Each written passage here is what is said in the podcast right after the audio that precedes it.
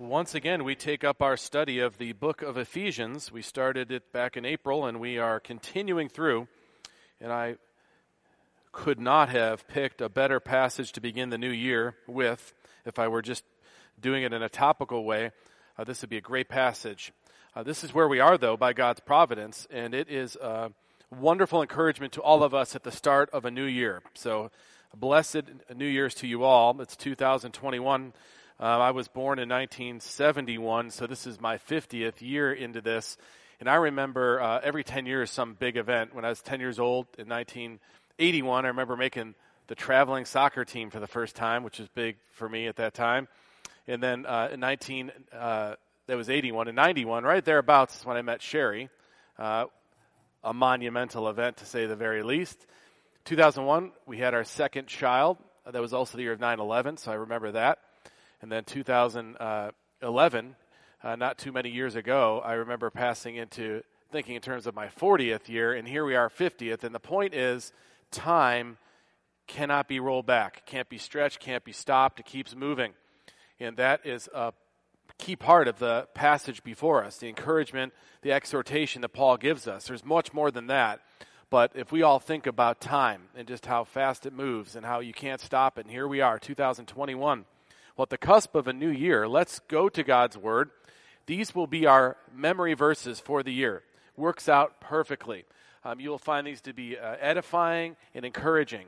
I'm asking everybody to commit them to memory over the course of the next few months and have them in your memory throughout the year. And I'll put some publications out, be listed in different places. So even if you just read it that many times, you'll probably remember these great verses. Maybe you know them already. Let's go now to God's Word as we see this great instruction to his church, to Christians, for navigating this world in which we live, these times in which we find ourselves. This is God's holy, inspired, and inerrant word. Ephesians 5 15 through 21. Look carefully then how you walk, not as unwise, but as wise, making the best use of the time, because the days are evil. Therefore, do not be foolish but understand what the will of the Lord is. And do not get drunk with wine, for that is debauchery, but be filled with the Spirit, addressing one another in psalms and hymns and spiritual songs, singing and making melody to the Lord with your heart, giving thanks always and for everything to God the Father in the name of our Lord Jesus Christ, submitting to one another out of reverence for Christ. Let's bow together as I lead us in prayer. Father in heaven, please give us your Spirit's help to believe, to understand, and to apply your holy word.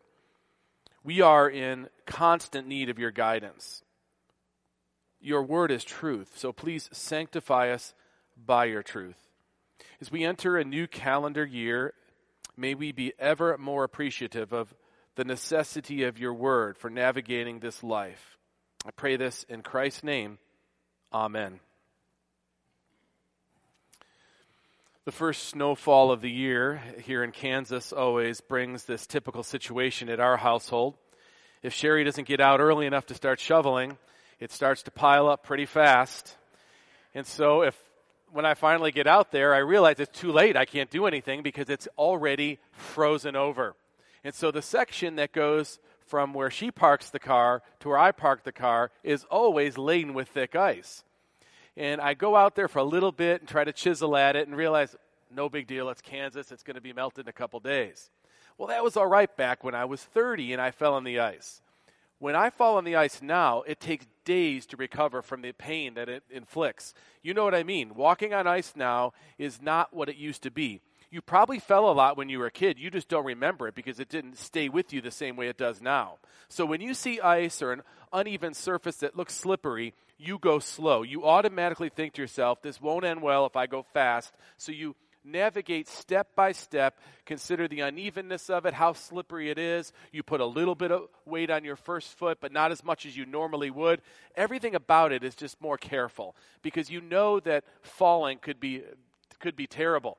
It could hurt.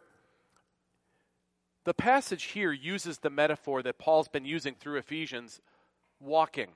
This is to describe the life we live, the behavior we have, the way we conduct ourselves. The spiritual walk is equal to our walk in this life. So walk carefully is what the passage says. Envision the carefulness that you uh, put into the walk to your car right now or back into your house in this time of the year throughout the winter. Think of this as a metaphor for life and how we have to walk very carefully. If you look at the passage before us, verse 15, look carefully then how you walk. So look at every step, see what's there. Not as unwise, but wise. There's a foolish way in which you can walk. You could just plow right out ahead without paying attention. Now, when you think about the Bible on the whole, all the authors of Scripture, whenever they were writing, were writing in times that were perilous for them as believers. Moses, writing those first few books of the Bible, wrote of people who lived in perilous times. He wrote about the time of Noah, when Noah had to endure the mocking and really the being ostracized by the people of earth at that time for what he was called to do. Moses wrote about the patriarchs. Each of them had brushes with the world around them. They had the issues of their own sin. It was a difficult navigating for them in the world they lived. This is true for Moses himself when he finds himself called to lead the people out of Egypt, where this nation was keeping them captive and wanted to kill them when they tried to escape. There have always been perilous times for the people of God. And Paul writes to an early church who are under great duress. But I would submit that every era of Christianity has suffered from being in perilous times, in evil days. And we may feel that way now. Certainly, brothers and sisters of ours who are in other places in the world right now. Take Nigerian brothers and sisters right now. There are many other countries I could use as an example. But that's a terrifying place to live right now if you're a believer. Uh, evil days for them, very evil days. And we may sense some of that in our own uh, perspective here as well. It's an evil time to live. Why? Well, the combination of the world we live in since the fall is wrought with evil, opposition to God, challenge to God all the time. But we also have our own sin that we deal with on a regular basis. Even as believers, it's difficult to see that sin killed in our lives. It creeps up. We've got our own flesh we deal with. And of course, the devil is roaming around seeking whoever he can devour. So we have the world, we have our own flesh, we have the devil. Evil days it's always a relevant statement this side of glory. And this passage is for us to navigate these evil days. Couldn't be more relevant for the first Sunday of a new year than to hear this message from these verses in Ephesians, God's Word. Look carefully then how you walk, not as unwise, but as wise, making the best use of time, the time, because the days are evil. Therefore, do not be foolish how might you and I navigate these evil days?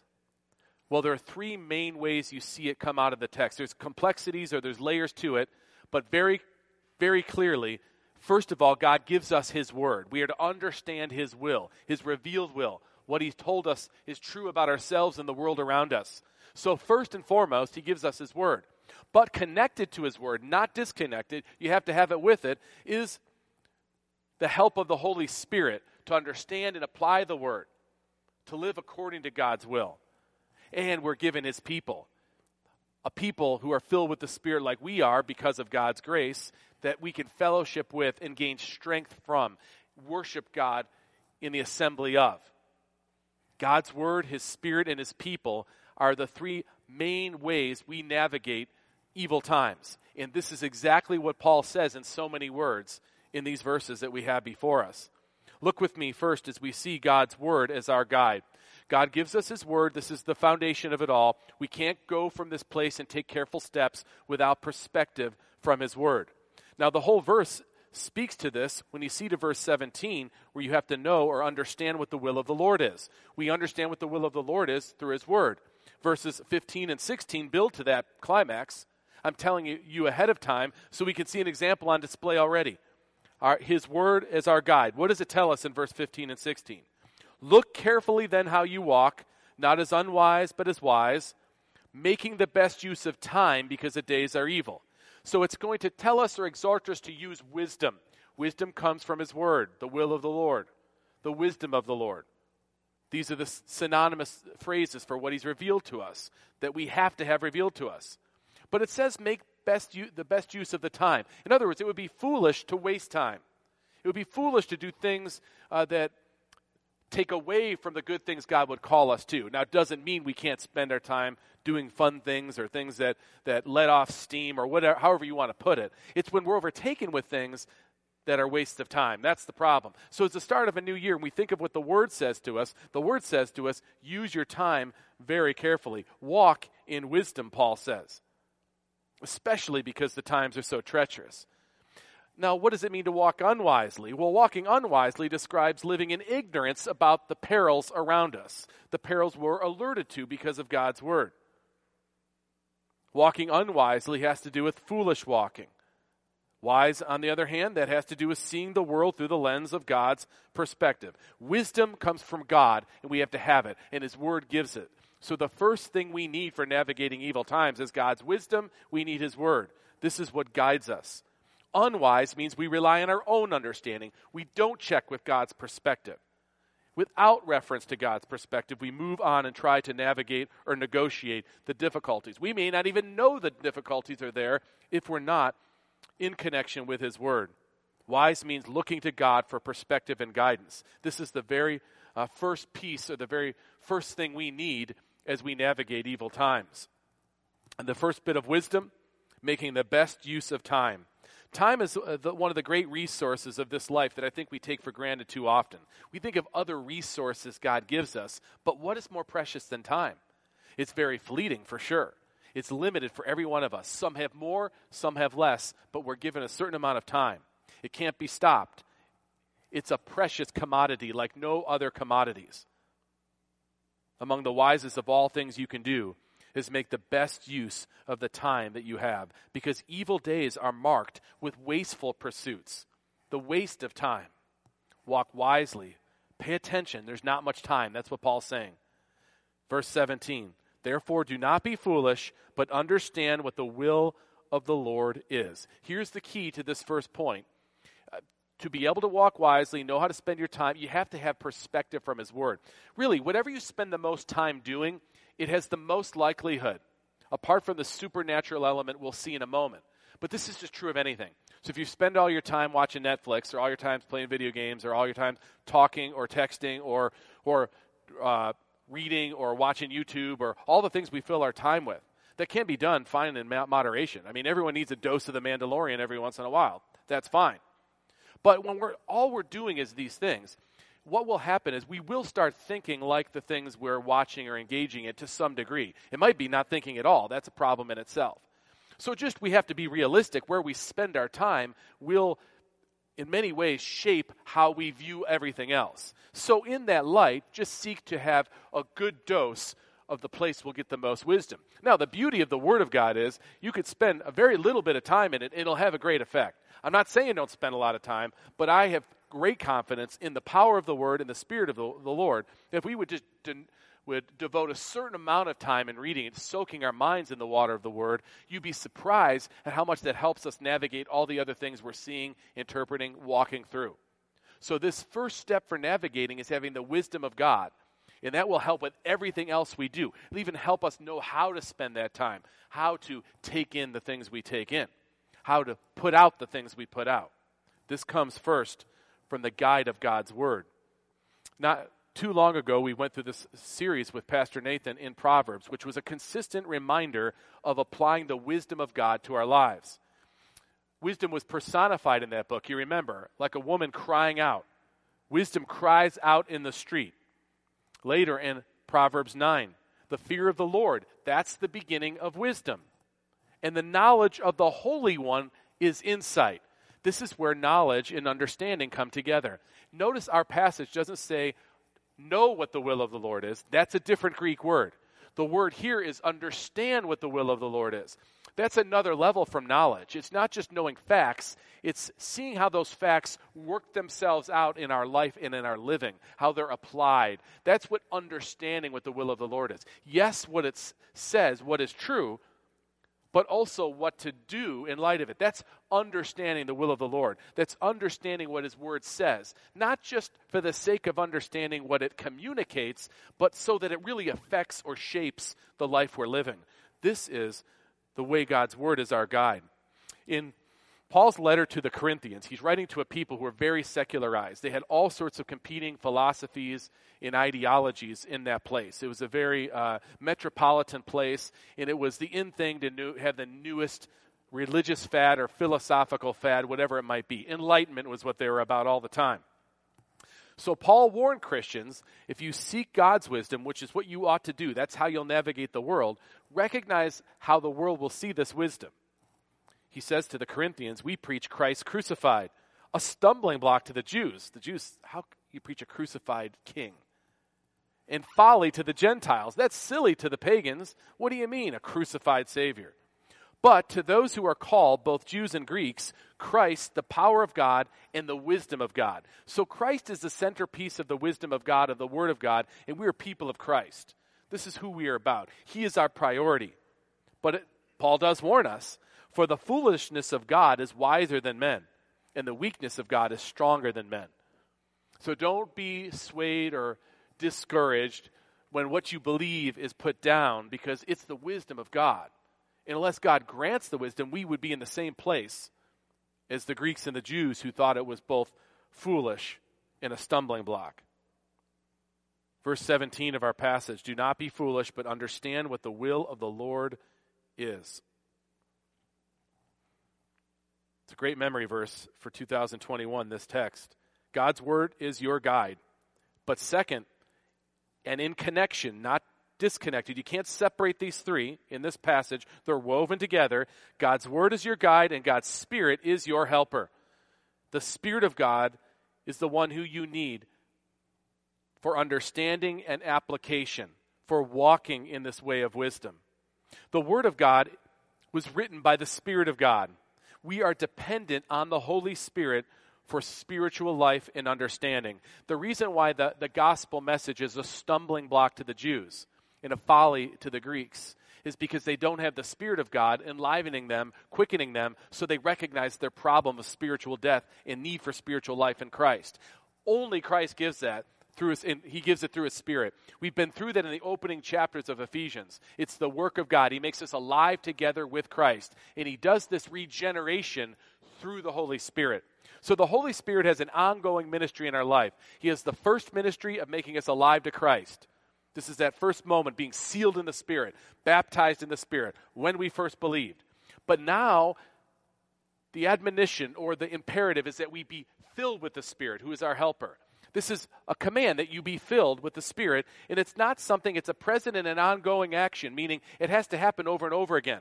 I'm not, not talking about losing your salvation, getting it back. Losing, that's not what it means. It's for believers, the children of God. You're enabled to say, Abba, Father, because of the Spirit in you.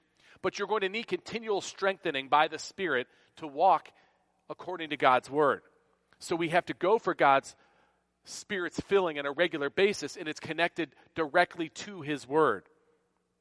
Now, there's an interesting metaphor used here that would, is vivid to us even in 2021. But there's specific reference to the original audience. In those times, they had temple worship where the pagans would go to, to do their all, their all manner of worship.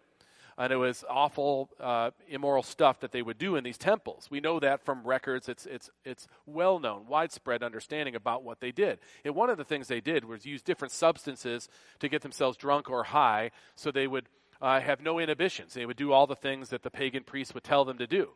Um, or could just be a matter of escape. Uh, you're in the 70s. I mean, people would take hallucinogenic drugs to kind of have a spiritual experience, I would say. People even still talk that way about drugs today. And what Paul does is take this well known practice and he uses it to compare it to what the Holy Spirit will actually do for us. Notice the passage in verse 18. And do not get drunk with wine for that is debauchery. And debauchery just means anything you'll do when you have no more inhibitions, when your mind is, is controlled by something else. All manner of stuff you might do evil stuff, sinful stuff. So it comes from losing control. And wine uh, or being drunk is a picture of this. He says, Don't let wine fill you or control you. Don't get drunk with wine. Instead, let the Spirit of God control you. be filled with the Holy Spirit. If you think about how we describe drunkenness, or someone gets pulled over for driving what? Under the influence.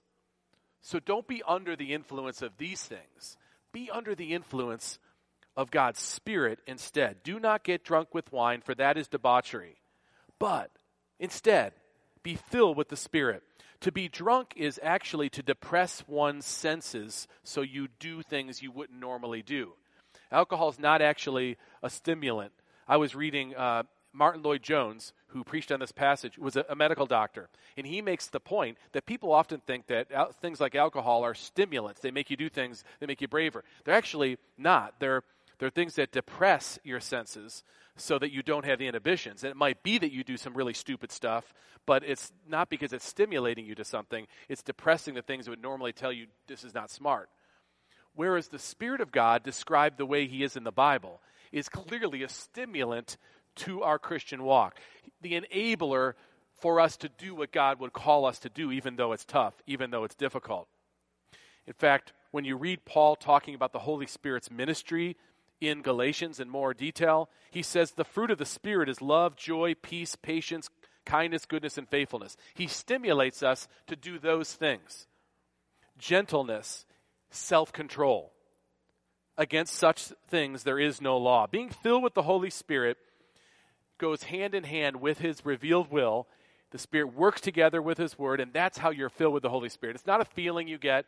It's not. Uh, it's not some special experience you get. It's by walking in His Word, His Spirit always attends His Word, and He helps you and I with the ability to see it's true and live it out. This is what being sp- filled with the Spirit means. James Boice put it this way Being filled with the Spirit refers to our being so under the Holy Spirit's control and leading that our thought and life are entirely taken up with Christ, to whom it is the Spirit's chief responsibility to bear witness. It's the Spirit's work to make us more Christ like. Earlier in this letter, Paul tells us not to grieve the Holy Spirit. The opposite of grieving the Holy Spirit is being filled with the Holy Spirit. John Stott says so wisely the fullness or the filling of the Spirit is not a once for all experience which we can never lose, but a privilege to be renewed continuously by continuously believing in obedient appropriation. We've been sealed with the Spirit once and for all, Stott notes. We need to be filled with the Spirit and to go on being filled every day in every moment of the day. I was doing a comparison, a comparison study between what Paul says about the same stuff in Colossians. The two books are almost completely parallel with different phraseology in different places, but he's compelling the Colossians the same way he is Ephesians. Now, I want you to hear when I read Ephesians and when I read Colossians, pay close attention to a synonymous sentence, and you'll notice how we are filled with the Spirit primarily. In Ephesians, it says, Do not get drunk with wine, for that is debauchery, but be filled with the Spirit, addressing one another in psalms and hymns and spiritual songs, giving thanks. Now listen to Colossians. Let the word of Christ dwell in you richly, teaching and admonishing one another in wisdom and singing psalms and hymns and spiritual songs with thanksgiving. Ephesians, be filled with the Spirit. Colossians, let the word of Christ dwell in you richly. The key to being filled with the Spirit is the word of Christ dwelling in us richly. And the word dwelling in us richly has to be a supernatural activity of the Spirit. So you, you can't be filled with the Holy Spirit apart from God's word. There's no way. I don't mean you always have your Bible open and reading and the Spirit fills you. As you come to know the Word, as you memorize just these verses, the Lord will use those verses to shape your thinking and help you walk wisely in this world. We need the Word as our guide, and we need the Spirit, the Holy Spirit, as our helper, the one who will help us in this regard. Now take verse 17 and 18 together. Therefore, do not be foolish, but understand what the will of the Lord is. Do not get drunk with wine, that's debauchery, but be filled with the Spirit. Understand the Word, be filled with the Spirit. The Word and Spirit shapes our mind and our thinking. And the Holy Spirit does something else that unfolds in the rest of the passage that gives us the third thing we need, if you will, for navigating evil times. As the Word and the Spirit work in our hearts as believers, individual believers, we're compelled to worship God. We're compelled to speak of God, to share who He is and how He informs our life in our existence. The Spirit gives us wisdom, gives us worship, gives us praise in our hearts. And so, how do we navigate these days? God's Word as our guide, God's Spirit as our helper, and God's people, other Spirit filled people, God's people as your communion. This is where you get this encouragement, this mutual encouragement that you need to go on with navigating these evil days. God's people are your communion by God's appointment. The thrust of God's word and spirit is the person of Christ. We are Christ followers, Christians. We are filled with God's spirit. That's the way we are Christians. We're united to Christ in his finished work. We are in Christ. This is all the bedrock of Ephesians 1 through 4.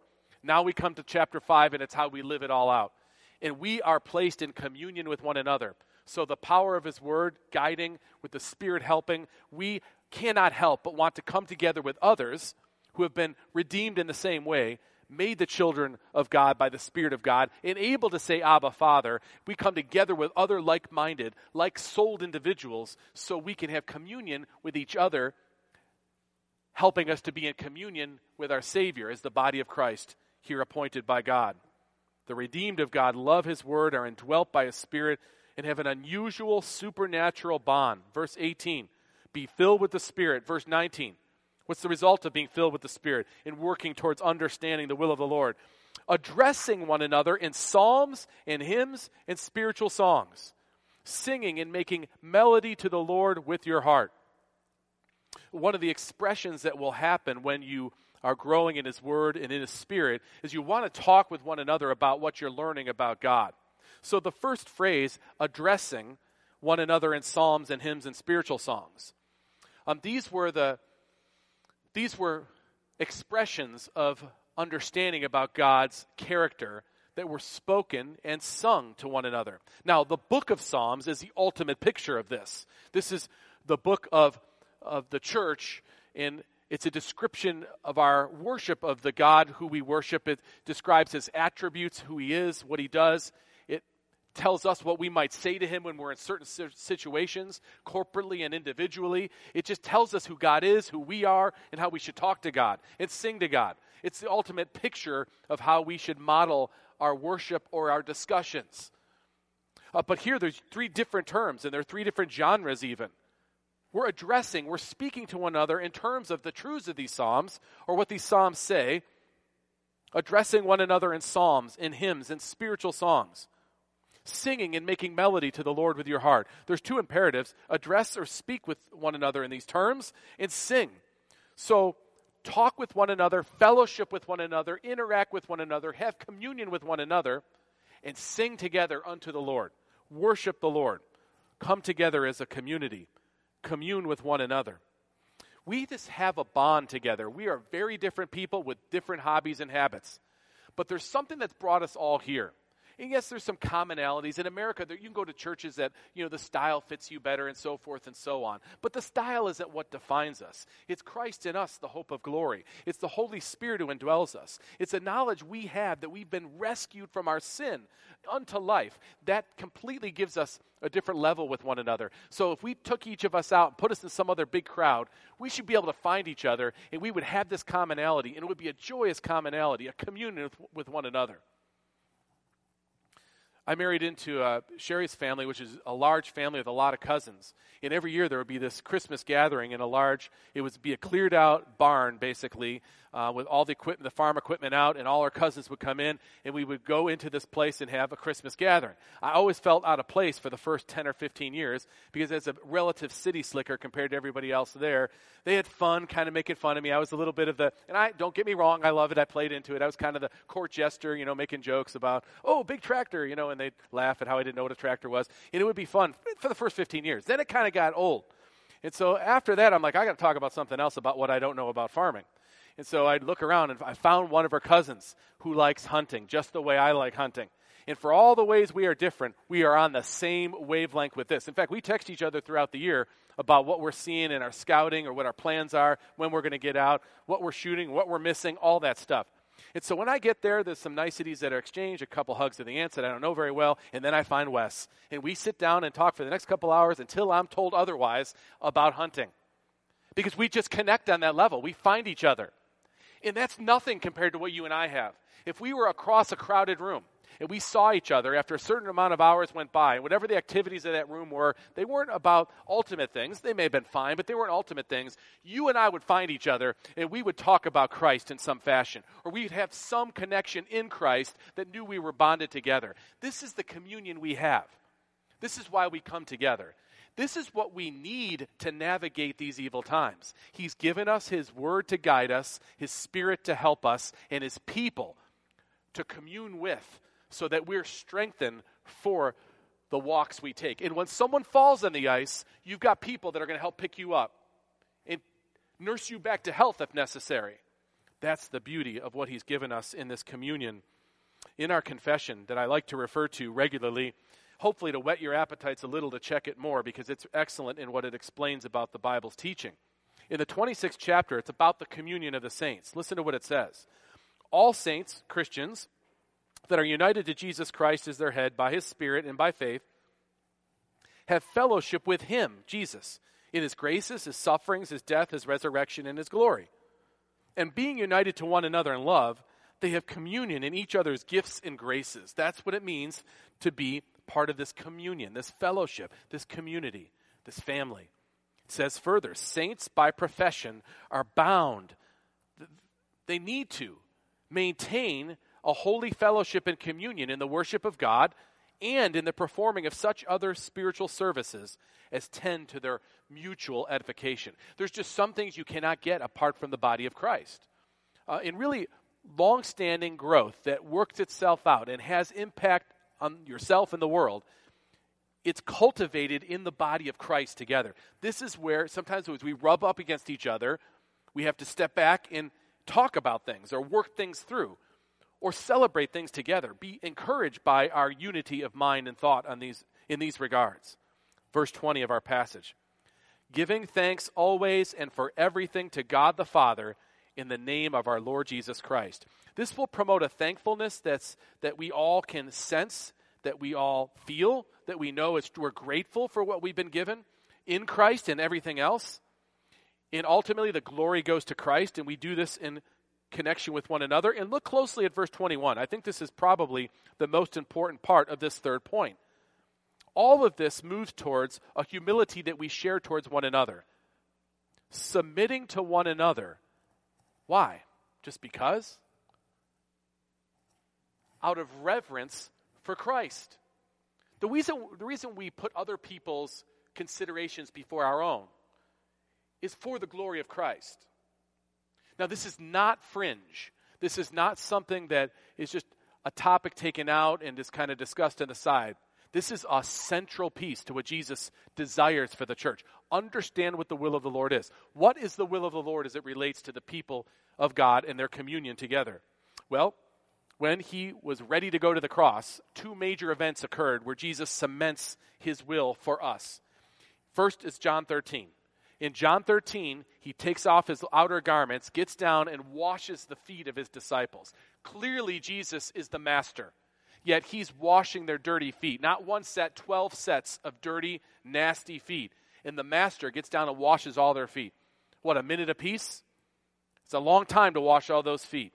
What, a, what an illustration of what the will of the Lord is for us. To understand the will of the Lord, how we relate.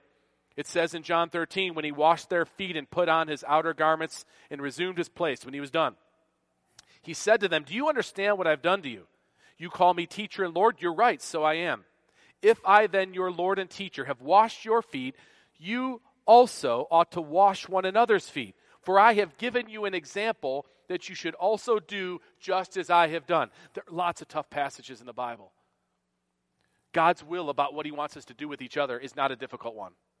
That's not a hard passage. You don't have to do a long chapter study for those who've been in my class. You don't have to do a long chapter study to figure out God's will here. So when it says in our passage that we're looking at today, submitting to one another out of reverence for Christ, we can immediately go to the picture that Jesus gives us. That means putting others before ourselves. In John 17, just four chapters after he washes their feet, he's praying to God about what will happen after he dies and he raises again, the ultimate victory, what will happen? Well, his disciples will become apostles. But what about those who will come to faith in him through the disciples? He prays specifically in John 17 I do not ask for these only, but also for those who will believe in me through their word, that they may all be one, just as you, Father, are in me, and I in you, that they also may be in us, so that the world may believe that you have sent me. The unity of God's communion of the saints will display to people the credibility of the gospel we say has saved us. It's that important to pursue this. Finally, this word on this, this component of submitting to one another out of reverence for Christ. When Paul writes to the Philippians, you can see by now already, it's not a, a fringe doctrine, it's a, it's a pervasive one. He uses Christ as the ultimate example of how we ought to treat one another. He says, if there's any encouragement in Christ, any comfort from love, any participation in the Spirit, any affection and sympathy, complete my joy by being of the same mind, having the same love, being in full accord and of one mind. How do we do this? How do we have this unity? Do nothing from selfish ambition or conceit, but in humility count others more significant than yourselves. Let each of you look not only to his own interests, but also to the interest of others.